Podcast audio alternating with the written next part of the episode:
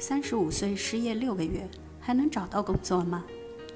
欢迎大家收听由前程无忧带来的“五幺帮你找工作”系列节目。大家好，我是小南，我是美美。谁也没想到，二零二零年是这么开头的。有人冲动之下，在年前就甩了没情分的旧公司，摩拳擦掌等着金三月招聘高峰的到来。然而高峰没有来，有人强忍着痛苦。做着不喜欢，但还算擅长的工作，等来的却是降薪通告、裁员通知。以下就是一位来自前程无忧的网友眼下所面临的典型困境。因为老板答应给我的年终奖没到位，我在春节前一气之下就裸辞了。谁知道这场疫情的影响那么大，到现在我还在找工作，今年连面试机会都很少。我是做电子技术这块的。又正好到了三十五岁这个大年龄，这位有着十几年民企工作经验的大咖，因为受疫情的影响，至今还在苦苦寻觅工作。根据前程无忧的调查，二季度仍有六成人有跳槽的打算。然而情况并不乐观。根据前程无忧不久前发布的《二零二零年简历投递行为习惯调查》显示。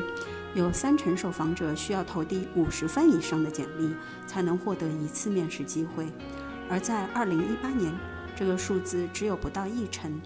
此外，今年简历投出去没有任何回音的受访者比例急速上升到将近三成。三十五岁裸辞，今年找工作是不是没希望了？首先，当然也是最重要的一点。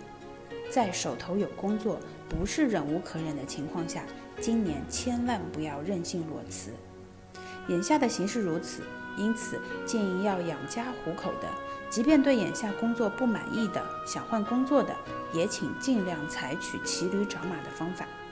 然而世界上是没有后悔药的，如果已经裸辞还正在找工作的，那也只能从长计议了。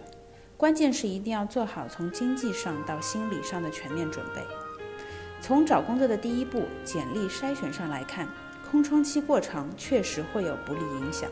在同等条件下，往往空白期过长的候选人在第一轮就被淘汰了。就算进入到面试流程，也要面对面试官犀利的追问。不要用谎言掩盖空白期。在此建议空白期比较长的朋友们，不要试图用谎言去掩盖这段经历。因为社保记录把你整得清清楚楚、明明白白。面对这种绕不开的问题，不妨坦白点、诚恳些。今年不少行业遭受到疫情的影响，那也是众所周知的。面试官也是能够理解的。即便是遭受到了严重的外界干扰，仍旧要表现出自己的规划和准备。比如说，我并没有放下老本行。我在这段时间内一直关注着业内动态，每天仍然按照工作作息要求自己。我阅读了多少本专业书籍，学习了多少专业知识。职场大龄优势无需适应期。再来谈一谈让三十五岁职场大龄们焦虑的问题。三十五岁在职场中不能算高龄，但对于某些职位，一些企业出于考虑用人成本的关系。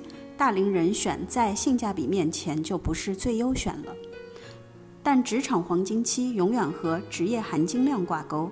职场大龄人士的问题关键在于是否拥有资深的工作经验、出色的工作业绩以及丰厚的人脉。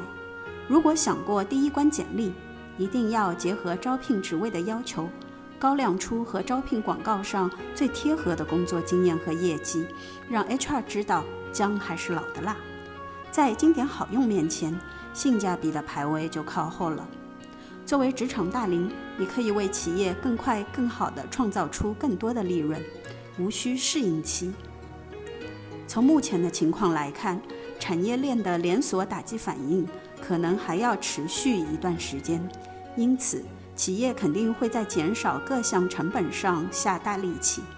在人力成本这一块，原有的人才培养机制可能会被暂时搁置，企业在候选人的甄选上会更倾向于来了就能用的人才，所以建议大家再去检查一下自己的简历，是不是还是 N 年前的版本，有需要更新的信息吗？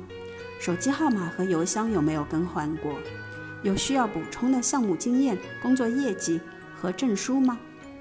按照招聘广告的需求修改简历，让自己看起来至少是个八分契合、随时可用的合格候选人吧。本期节目到此结束，感谢收听，我们下期再见。